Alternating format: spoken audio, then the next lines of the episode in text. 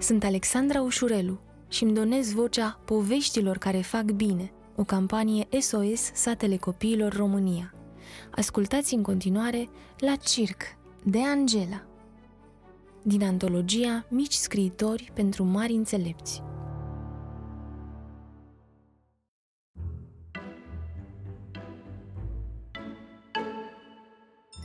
În cartierul unde locuiam, aveam pe stradă un parc.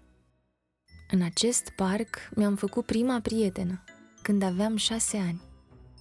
O veveriță. Am botezat-o Cip. Acum aveam 13 și timp de șapte ani i-am dus nuci în fiecare zi. Mă iubea, o iubeam și știam totul una despre alta. Am ajuns chiar și să ne vorbim, așa că stăteam la taifas cât era ziua de lungă. Cip și-a făcut o familie de care am fost foarte mândră. Totul mergea bine, până într-o zi, când, ducându-i lui Cip nucile obișnuite, am văzut cum niște oameni ciudați dădeau târcoale pomului unde locuia veverița mea. Cip a fugit înspre mine ca să-mi ceară ajutorul, timp în care cei doi bărbați i-au băgat familia într-o cușcă și s-au îndreptat către o mașină inscripționată Fantastic Animals. L-am ascuns pe Cip în buzunar și am pornit spre cei doi. Ce faceți? Unde îi duceți?" La circ, unde vor duce o viață mai bună. Dar veverițele sunt mai fericite în libertate. Ba nu, veverițele o să ducă o viață fericită la circ, alături de alte animale. Și mașina a pornit din loc. Am luat-o pe Cip acasă, unde ne-am făcut un plan. A doua zi de dimineață eram în fața circului. Am ajuns în culise și toate animalele stăteau în cuști. Am început să întrebăm animalele dacă văzuseră cumva niște veverițe. Cip îmi traducea ce spuneau. Primul cu care am vorbit era un leu uriaș cu o coamă foarte frumoasă, dar cu ochi triști. Bună, leule, ai văzut cumva niște veverițe? Nu, nu am văzut. Știi cumva unde stau animalele când sunt aduse aici? În cușcă, la fel ca noi toți.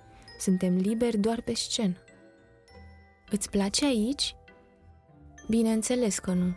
Mâncarea e puțină și în fiecare zi apărem în fața unor oameni care aplaudă și strigă tot felul de lucruri spre noi. Wow! Și eu am fost la circ până acum, dar m-am gândit mereu că vă place să fiți vedete. Vedete? Adică să fim pe o scenă în loc să fim liberi? Am trecut riși pe lângă o cușcă, apoi pe lângă alta, până le-am pierdut șirul. Sunt multe animale la circ, dar nici urmă de familia lui Chip. Deodată ceva m-a lovit în frunte, apoi în burtă, apoi în număr. Mi-am dat repede seama că cineva aruncă în noi cu mâncare. Erau maimuțele. Nu am chef să mă joc cu voi, maimuțelor. De ce ești tristă, fetițo?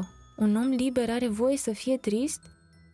Noi am putea acum să jonglăm prin junglă, să ne fugărim din pom în pom și să mâncăm banane proaspete. Dar suntem prizonieri aici, la circ.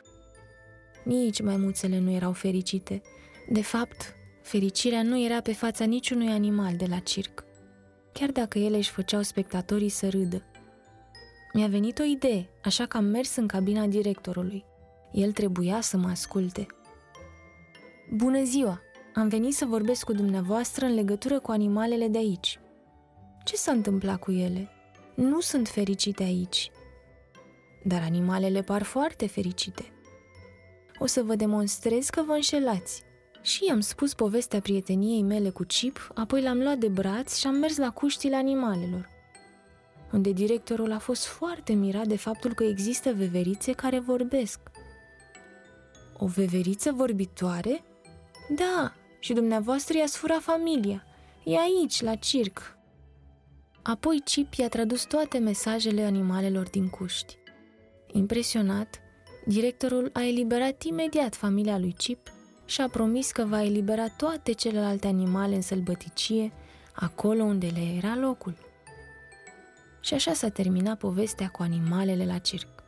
De atunci, în toate spectacolele de la circ, apar doar oameni.